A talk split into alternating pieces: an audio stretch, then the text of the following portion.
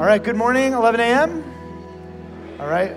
So that might be one of the last times for a long while that we say that, uh, because next week we're going to three different services. So just going to kind of savor our 11 a.m. and uh, it moves to 11:15 next week.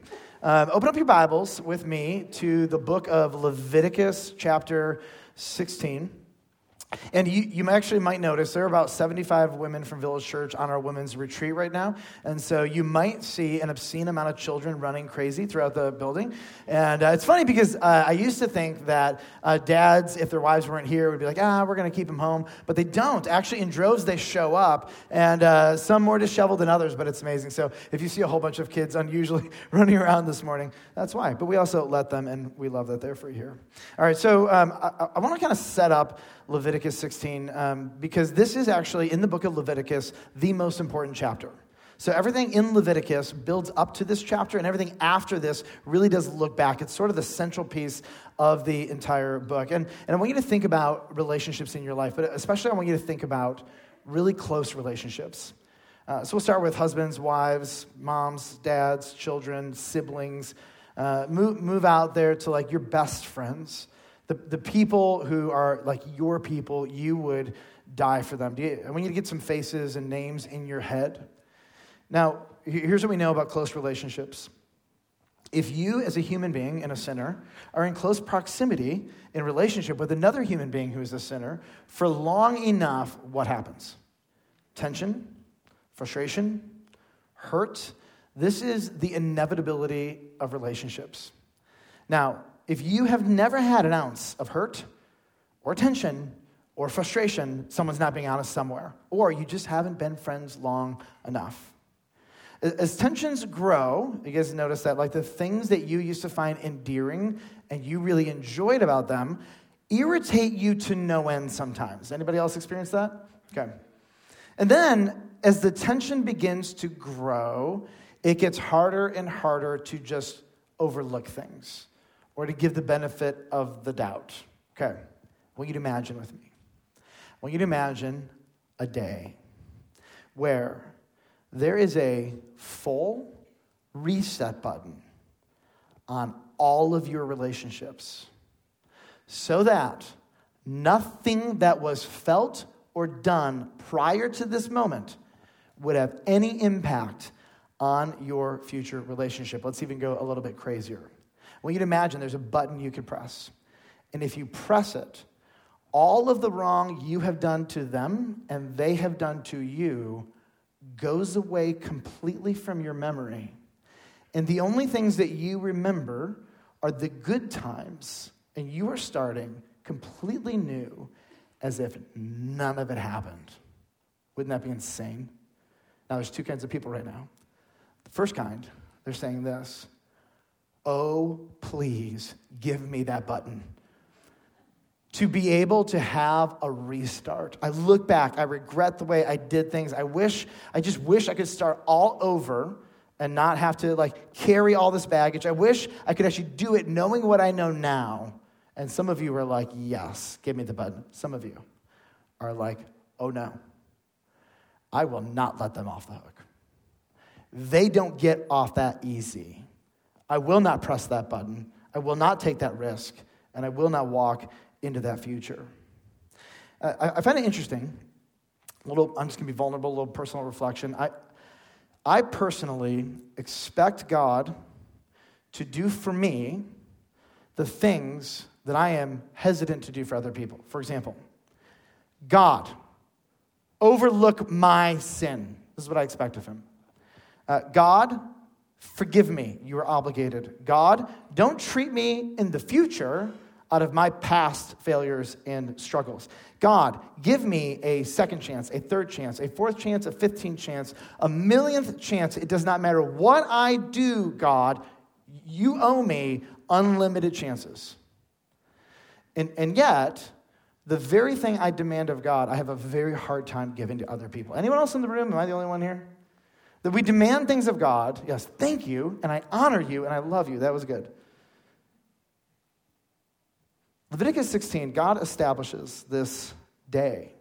He, he establishes a day of a national reset in their relationship with Him, so that on this day, all of the things, the sins, the struggles, are going to be wiped clean, and all of your past indiscretions will have no bearing on God's future relationship with you. Now, how many of you want that day, right? That is, that is an amazing day. And so God's going to institute what's called the Day of Atonement. And on the Day of Atonement, this is going to be an annual day in perpetuity for the Old Covenant Israelites that you will celebrate this day and there will be sacrifices made and God will cleanse or cover or forgive all of the things that have led up to this point so that whatever you do from here on out, that stuff has no bearing on our actual relationship together. This, again, is the most important day in the Israelite calendar. Now, there are so many um, rituals and symbols connected to this day, from the priests to the tabernacle to the goats and to the ram and all this stuff. And so, all of this symbolism, all of these rituals, all, all of them come together. And, and here's what they do they are making declarative statements about two things. The first declarative statement that all of these symbols and rituals are making is about Israel's sin. And so here, here's what happens on the Day of Atonement it reinforces in the cultural conscience of the nation of Israel that when I sin, the stakes are really, really high. And let me show you how they would do this. You would slit the throat of an animal whose blood would drain out, and you would be reminded that the, the impact of my sin is death. And, and, and it's so big that if I'm going to sin, someone else is going to have to have their blood shed for me. It's either going to be that animal or me.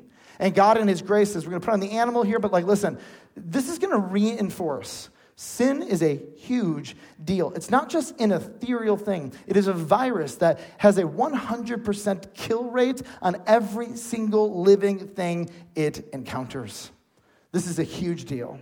And, and so they were going to remember through the sacrificial system, especially on the Day of Atonement, that sin, the stakes of sin, the cost of sin, are not ethereal and out there. They are real and they are weighty. Uh, so the rituals and symbols are also making a declarative statement about God's character. And so what's really just beautiful about this day is that God is communicating to his people I want relationship with you every one of you. I, I want fresh starts. I, I want to give you mercy. I want, I want you to be able to start over. I, want you and me to be able to have a great relationship together. And I will go to obscene lengths to make sure that access to a relationship with me is as accessible as humanly possible.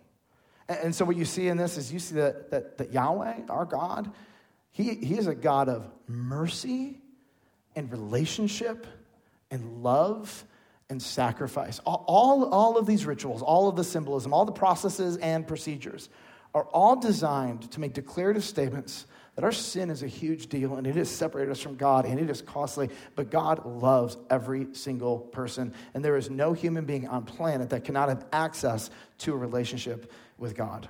Right, so, what is the Day of Atonement? Literally, uh, atonement means covering. So, this is the day of covering.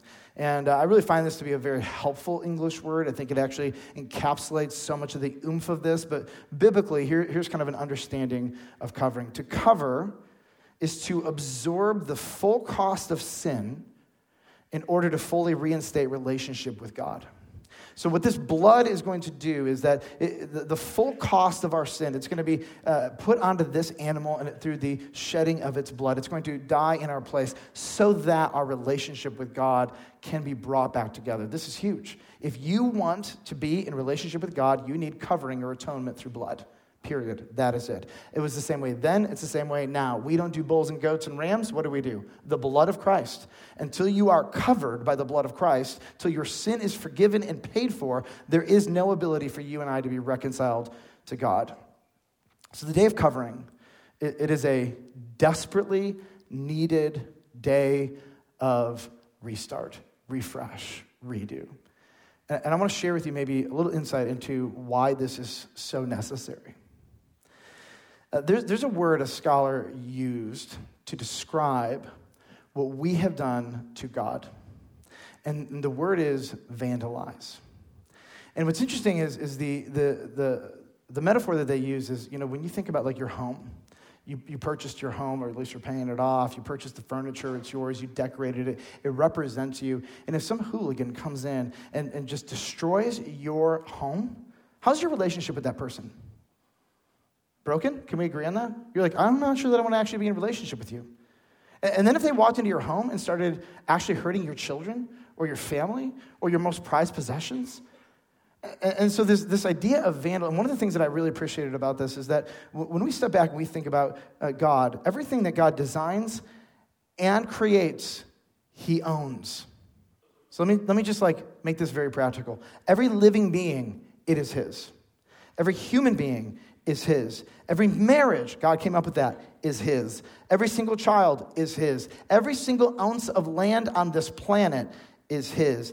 Everything designed and created by God is His. And you and I are vandals who come in and we make an utter, obscene mess of what is not yours, objectively His. And we're like, you have to forgive me. And we're like, no, He's like, you and I have an issue. You have vandalized the most important things to me in my entire life, and you want me to just turn a blind eye. How many of you would turn a blind eye to somebody who vandalized your family or your home? No? And yet we look at God and we say, we are the greatest vandals. And we expect you to, to just say, it's no big deal. It's just no big deal. And what we're reminded through the Day of Atonement and the sacrificial system is that cosmic vandalism is a huge deal. It's a really big deal. And if it's a big deal that someone do it to your home, how much bigger of a deal is it? The holy, righteous God of the universe is upset because we have vandalized his property. Me, my mind is God's. My body is God's. And this has been vandalized. I have done it. I am responsible. You have done it, and you are responsible. Like I have this notion, and we all do, of like, like this is my body. It is God's body on loan to me. He designed it, He created it, He owns it. And I have vandalized it. And it is no wonder that the Lord is like, sin is a huge deal because you've taken what is so personal to me and harmed it. And so God is instituting all these rituals to say, sin's a big deal. But I'm a God of mercy and relationship and love, and that is what I want. We can deal with this, but it's probably going to require some personal ownership. So, Leviticus 16, this is going to be the very first of all the days of atonement. This is going to be the very first one. And it's going to be the scariest one because so far God's presence has been petrifying. It's been on a mountain over there with thunder and smoke, and, and like they're absolutely scared of it. And now somehow the presence of God is going to move from a mountain and it's going to be centralized right in the middle of their camp. And they're like, we don't want to die by the hands of this petrifying presence. How are we ever going to coexist with the presence of God literally in our midst? And, and this is actually in the book of Leviticus not the first time we have encountered the Day of Atonement. Uh, if you go back, do you remember the story of Nadab and Abihu, the two sons of the high priest Aaron? They got a little hasty on the first day of atonement, and the presence of God incinerated them alive in front of everybody on the very first day of atonement uh, because they didn't follow the rules. And so, if I'm Aaron or if I'm any high priest in the future, I want to know the rules because I don't want to be incinerated like Nadab and Abihu. With this context in mind, look at Leviticus chapter 16, verse 1. The Lord spoke to Moses after the death of the two sons of Aaron when they drew near before the Lord and died.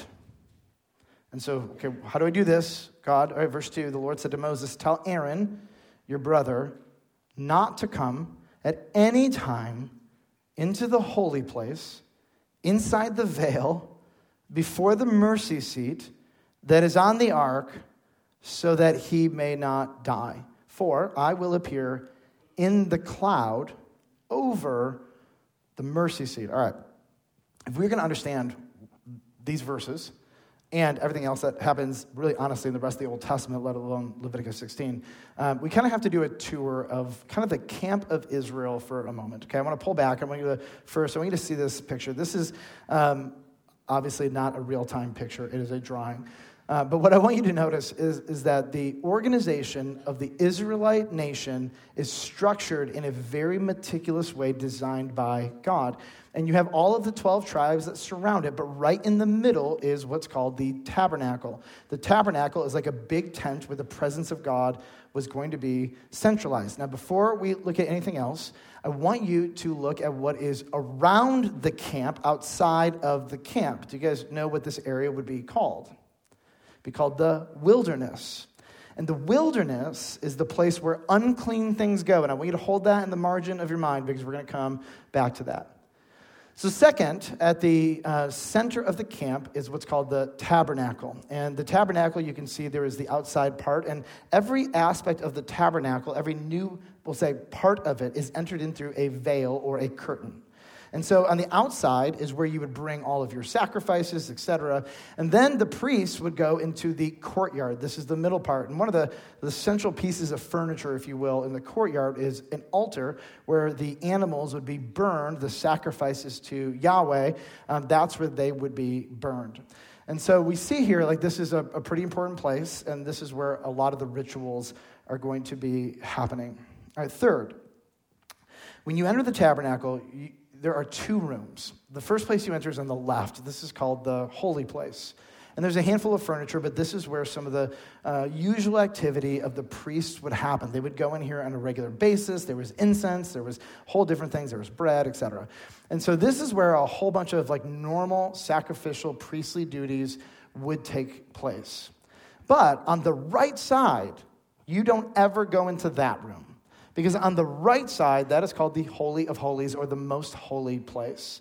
This is the room that only the high priest can go into one time per, per year with much trepidation, particularly in light of Nadab and Abihu and what happened uh, to them. And, and there are rules and regulations. Like every new curtain you go through, there are protocols and cleansing rituals that you have to participate in, lest you be unclean, the Lord break out on you and incinerate you like Nadab and Abihu.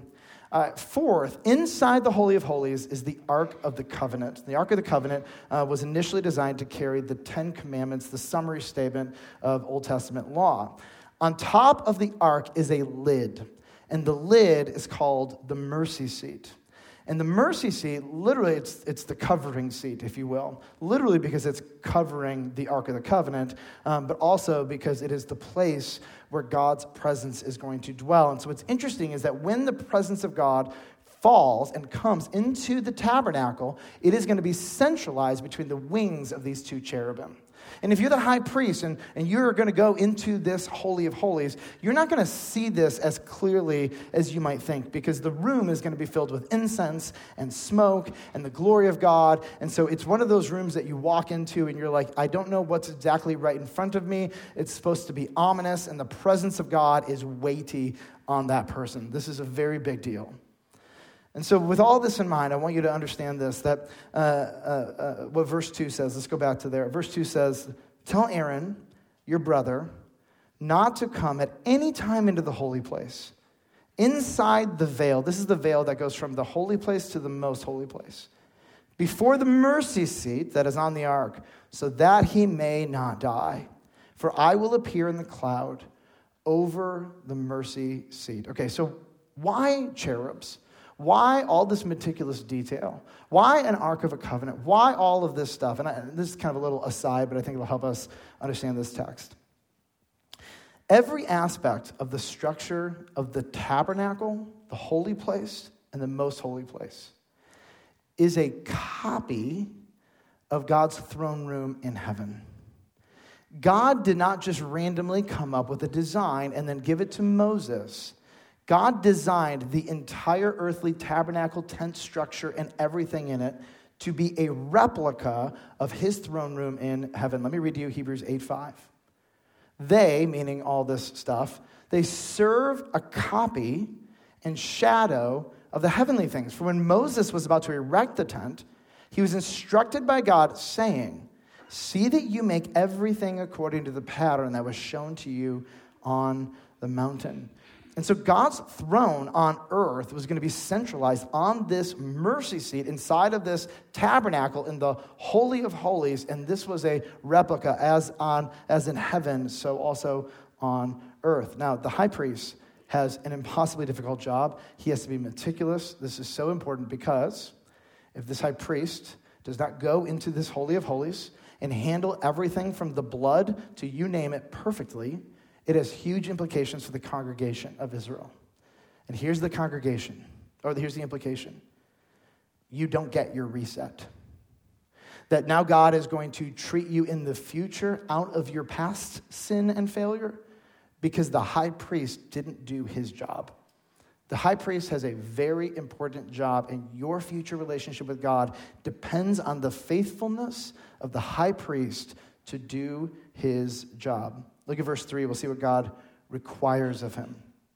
Verse 3 says, But in this way, Aaron, the high priest, shall come into the holy place. Extensive cleansing rituals, sacrifice, walks in, thick smoke. Verse 4 prescribes what the high priest is allowed to wear in God's presence. And as we've seen, God cares about every detail of this and their lives, especially their clothing.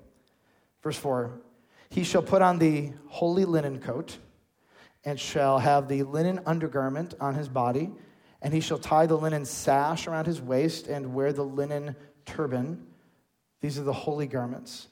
He shall bathe his body in water and then put them on. And, and this is actually pretty significant because do you guys remember what the high priest wears? It's like really colorful. He's got this thing over him with all these different stones of colors are beautiful, representing the 12 tribes of Israel. On the Day of Atonement, he doesn't wear this. He is wearing simple servant clothes. He, he, is, he is going in a sinner representing a whole bunch of sinners. He is going in humble. He is going in very, very low.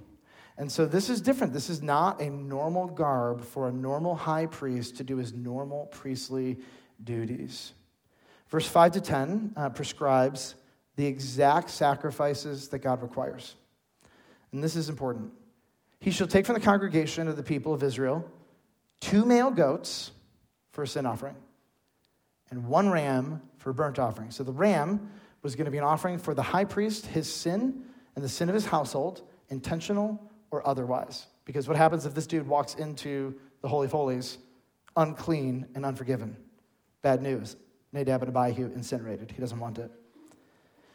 But the two goats, this is, this is where I think it gets super interesting. And I, I want to ask you to do me a favor.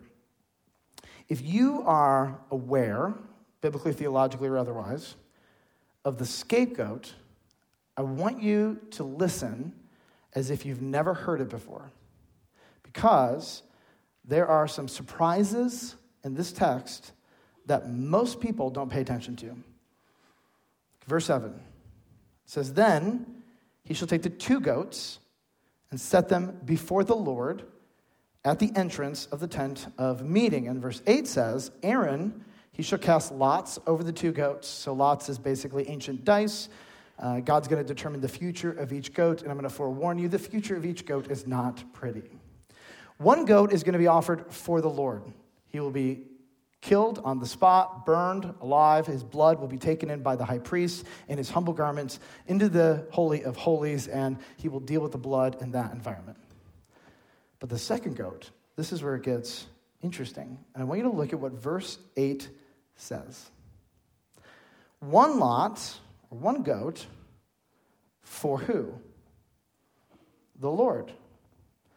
And the other for Azazel. Anybody? The reason, the reason most people don't know what to do with this is because we don't know what it means. Like, this is, this is a weird word. It comes out of nowhere. It's like Azazel. Right, so, God gets one goat, and Azazel gets another goat. And, and here's what's interesting Azazel, in the structure of the sentence, it's not a thing or a place. Azazel is an entity contrasted with Yahweh. Two entities, two goats. Yahweh gets the goat sacrificed. Azazel gets the other goat. Anybody confused yet? Look at verse 9. And Aaron shall present the goat on which the lot fell for the Lord and use it as a sin offering. Good, got that. But the goat on which the lot fell for, here's the name again Azazel, shall be presented alive before the Lord to make atonement over it, that it may be sent away in the wilderness to Azazel. All right, so let me, let me just, I'm going to get right to the point. There are a handful of ideas uh, of what this could mean. So the Hebrew structure of the words could imply, maybe, it's not for sure, it's very like, uh, I don't know, could imply like um, a, a goat that goes away. It's, but it's not that clear actually. What's interesting though is you start understanding a little bit of the Hebrews, the Jews' understanding of this.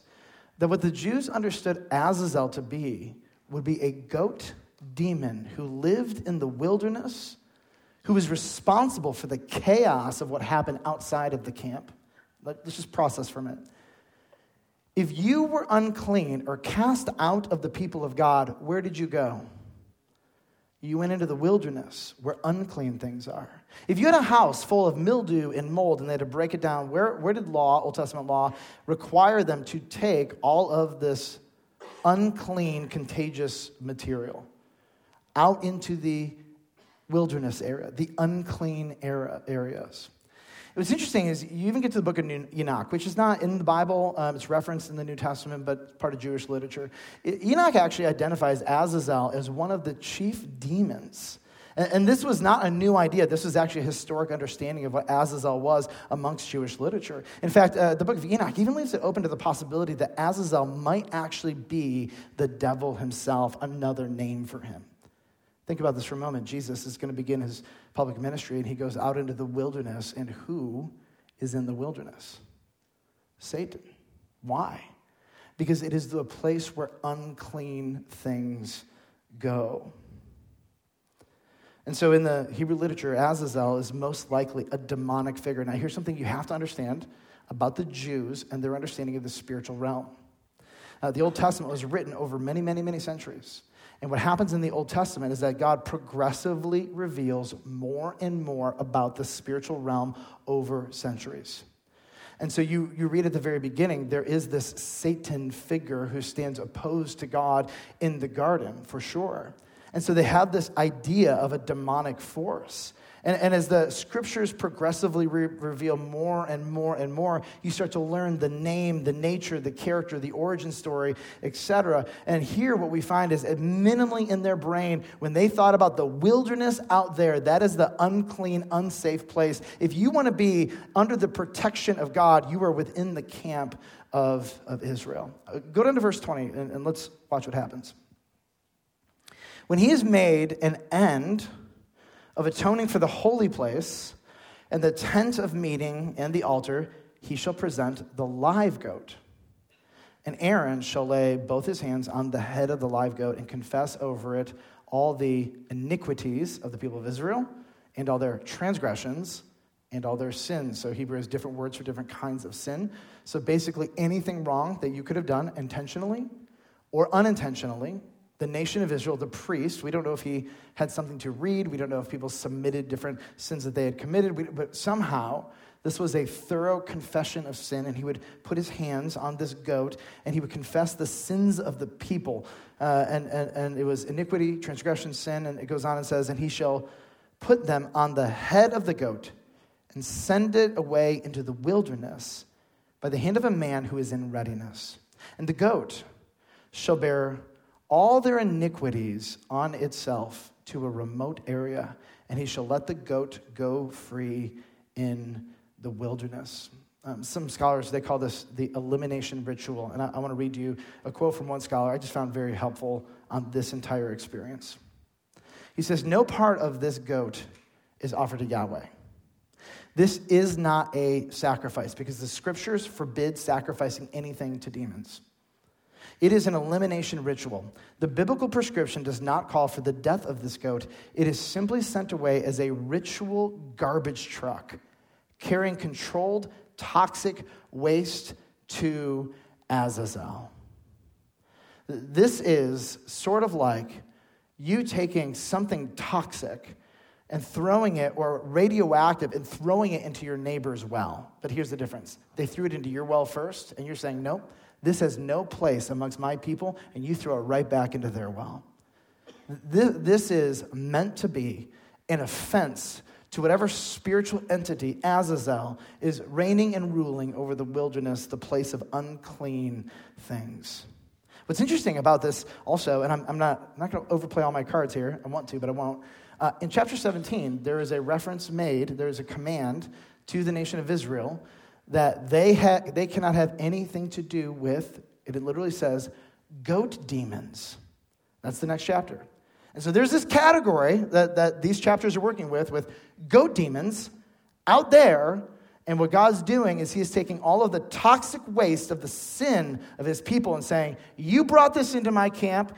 This doesn't win. This is going right back, and you can have it all back. You can have the toxic waste of sin. And you know what? What you meant for destruction and evil, I'm going to bring redemption and restoration. You can have your toxic waste. You can have your uncleanness. You can have your death. Take it. And he's stuck with it. What a great move by God. Not only does he forgive their sins, but he casts out the scapegoat, which is bearing on itself the guilt of all of their sin and dumps this toxic waste back on the demonic realm. Both goats are going to die in this ritual. I don't know which one I'd rather be. I actually think I'd rather just die quick than being handed over to Azazel. But I want you, I want you to note this where, where was Jesus killed? Outside the camp. It's interesting that with both of the goats, uh, Jesus is the fulfillment of the first goat. He, he, is the, he was slain, his blood, the sacrifice, covered our sins. But also, all of our guilt and shame was put onto him, and he was taken outside of the camp and killed.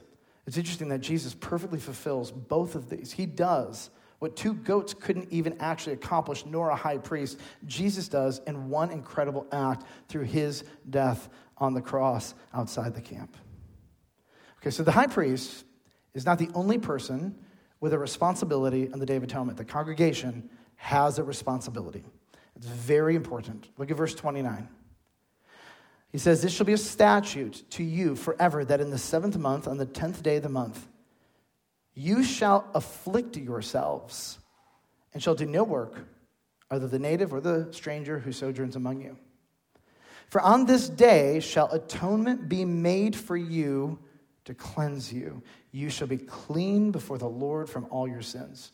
It is a Sabbath of solemn rest to you, and you shall afflict yourselves. It is a statute forever. And if you're sitting there and you're like, I don't like being told what to do, I don't think I'm going to do the Day of Atonement this year. Uh, a couple chapters later, Leviticus 23 29, here's what it says For whoever is not afflicted on that day, that very day, shall be cut off from his people. You get cast out of the camp, being handed over to Satan, cut off from his people. Whoever does any work on that very day, that person I will destroy from among his people. Is this a really big deal to God? Yes. Why? Because God wants restoration, not just with the nation, but with every single individual in the nation of Israel. This is deeply personal. And now the question is, what does it mean to afflict yourself? And it means three things. Number one, uh, what you do in the Day of Atonement, if you were a Jew, is you would fast. You would fast all day long. This would be a way to afflict yourself with hunger. Uh, number two, what you would do is you would spend the day in prayer, but not just any kind of prayer, a very specific kind of prayer. What you would do is you would, you would confess your sins, but not just generically. Your job would be to dig deep into your own heart and, and to give vocabulary to what God already knows is there. But, but for you to dig in and confess and to own the sin that is in you that has created distance between you and God. Because if you don't deal with it, it's going to just keep happening. And the next day of atonement, you're going to have to deal with it again. And, and so this is an, it's an opportunity one day a year for every Israelite to introspect and look deep and to confess the full extent to what you know has caused uh, another animal to have the price of your sin put on its body. The third thing it means is that uh, you are going to cease from all activities that bring you joy, everything. Uh, you, you don't make new connections, you don't have these joyous opportunities, you don't go party, whatever. You are fasting, you are praying, you are hungry, you are digging down into the depths of your soul to confess your sin. And this is a mandated requirement for every single person in the nation of Israel. Because the people of God, we are an introspective people. The people of God already know that we are sinners. Why are we surprised when we find sin in ourselves? Like the gospel already tells me this. And so we deal with it, we face it, we look at it, we dig it out. This is what it means. And until the day you die, do you know what you're going to find? Every time every one of us in this room looks deep down into our heart, more sin. And when you think you've gotten it all, guess what the Lord's going to reveal to you? Different parts of your heart that you hadn't even looked at yet. Isn't it so gracious of God that He does not expose the totality of all the darkness, wickedness, sin, and rebellion of our hearts all at once? He does it progressively over a lifetime so that, that He doesn't overwhelm us. And He deals with us one piece of our heart at a time. And so we dig and we dig. And God was instituting this rhythm and this practice because the people of God are a people of introspection and confession. We're also a people who freely receive restarts with the Lord. All right, so what? Number one, the, the cross did for you what the Day of Atonement could never accomplish for the nation of Israel. The blood of bulls and goats did not have the potency to do anything except postpone God's anger at sin. There was no total forgiveness, and to show its weakness, we had to keep offering over and over and over again. But the potency of the blood of Christ is beyond anything we can imagine. Uh, the, the, the shed blood of Christ has the power to save and forgive every human that has ever lived, no matter what they have done. It is that potent and powerful. And, and so well, here's what we here's what we, we find this, this day of atonement. It's a huge day for them. But, but it pointed to something way bigger and way more beautiful. And I want to read to you from Hebrews chapter 7, verse 26. It was indeed fitting that we should have such a high priest, talking about Jesus, holy, innocent, unstained, separated from sinners, and exalted above the heavens. Consider the contrast to the, to the Israelite priest. He has no need, like those high priests, to offer sacrifices daily, first for his own sins and then for those of the people, since he, Jesus, he did this once for all when he offered up himself. Uh, one of the things that I love about the Day of Atonement is that um, your personal day of atonement, it happens once in your life. And it is the day that you personally trust in Christ. And what I love about what Jesus accomplished for us is that we don't need multiple days of atonement every single year. Like it is when you trust in Christ, when you tell God, I am sorry, I believe in the death and resurrection of Jesus, I believe that Jesus, you died for not just sins generally, but for my sins, that is your day of atonement. And that Day of Atonement does not need to be repeated because once you are cleansed and you are forgiven through the blood of Christ, it is once and for all and forever, and it can't be undone. Like this whole notion that you can like lose your salvation, then I gotta go get back and get reatoned for. No. This is permanent and it is wonderful and it is beautiful and it is an offering that God gives to every human being alive because what we saw is that our sin is weighty and has consequences, but our God, his character, is one of mercy it is one of relationship. It is one of making a relationship with Him and forgiveness, us vandals, as accessible as humanly possible for anyone alive. Number two, we are not just the recipients of mercy, but we are leaders in giving it. Uh, Luke, Luke 6.36, Jesus says, Be merciful just as your Father is merciful. The Apostle Paul actually, I think, he gives us a, a glimpse into what this looks like really specifically. The Apostle Paul says in, in Ephesians 4:32, "Be kind to one another, tenderhearted, forgiving one another, as God in Christ forgave you."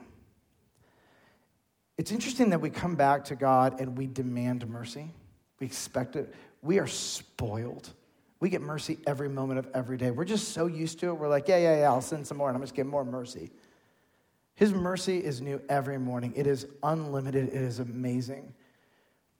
And shouldn't the people who are given such mercy give it away as well? How could those of us who have received covering, atonement, fresh starts, perpetual do overs, not be known as people of mercy. Now, I'm, I'm going to leave that. I'm going to just kind of allow the Holy Spirit to take in your heart and your mind whatever you need to do with that. But I was just struck that God's mercy. That he does not give this nation what they deserve, but actually gives them restarts and redos and do overs over and over and over again. I am just struck at how kind and good God is. And, and let it be said of the people of God that we are a merciful and gracious people. So, so what happened the first day of atonement? Uh, the book of Exodus ends by telling us what happens. Let me read this for you. Exodus 40, 34. Then the cloud covered the tent of meeting, and the glory of the Lord filled the tabernacle. And Moses was not able to enter the tent of meeting because the cloud settled on it. Remember, Moses could go talk to God face to face? That, that season is over. And the glory of the Lord filled the tabernacle. Throughout all their journeys, whenever the cloud was taken up from over the tabernacle, the people of Israel would set out. But if the cloud was not taken up, they, would, they did not set out until the day that it was taken up. Why? Where you go, God, we go. When you stop, we stop. We, we are in your shadow. For the cloud of the Lord was on the tabernacle by day, and fire was in it by night, in the sight of all the house of Israel throughout all of their journeys. Uh, Aaron and the subsequent high priest, after they did the uh, Day of Atonement rituals, uh, what they would do is they would come out into the courtyard, and there was sort of a hill on the courtyard, and God actually gave Aaron and the high priest after him a prayer, a blessing to pray over the nation of Israel. You will know it, but here it is from Numbers chapter 6. The Lord bless you and keep you. The Lord make his face to shine upon you and be gracious to you. The Lord lift up his countenance upon you and give you peace. Every person who got their fresh start, this was the prayer of blessing over them. Let's pray together. Father, we love you. So thankful for the atonement of the blood of Jesus. God, we don't have to offer these bulls and goats, and I'm over and over again. I'm so thankful. I'm so thankful, Jesus, you are the final sacrifice. I'm also thankful that you took on your body the guilt and shame of our sin and you were taken out into the wilderness. Lord, that we don't have to experience the punishment of sin or the guilt. We have full reconciliation with you. Thank you. We love you, God. If there's any any person in this room who is yet to see the beauty and the kindness of who you are and to tell you they are sorry for vandalizing your creation and to receive forgiveness through faith in the death and resurrection of Jesus. God, I just pray you would show them with absolute clarity who you really are. Lord, we love you as we kind of turn our hearts to communion. I pray, God, you would well up in us just unbelievable gratitude for the mercy that you bestow on us every day. We love you. We pray this in Jesus' name. Amen. Amen.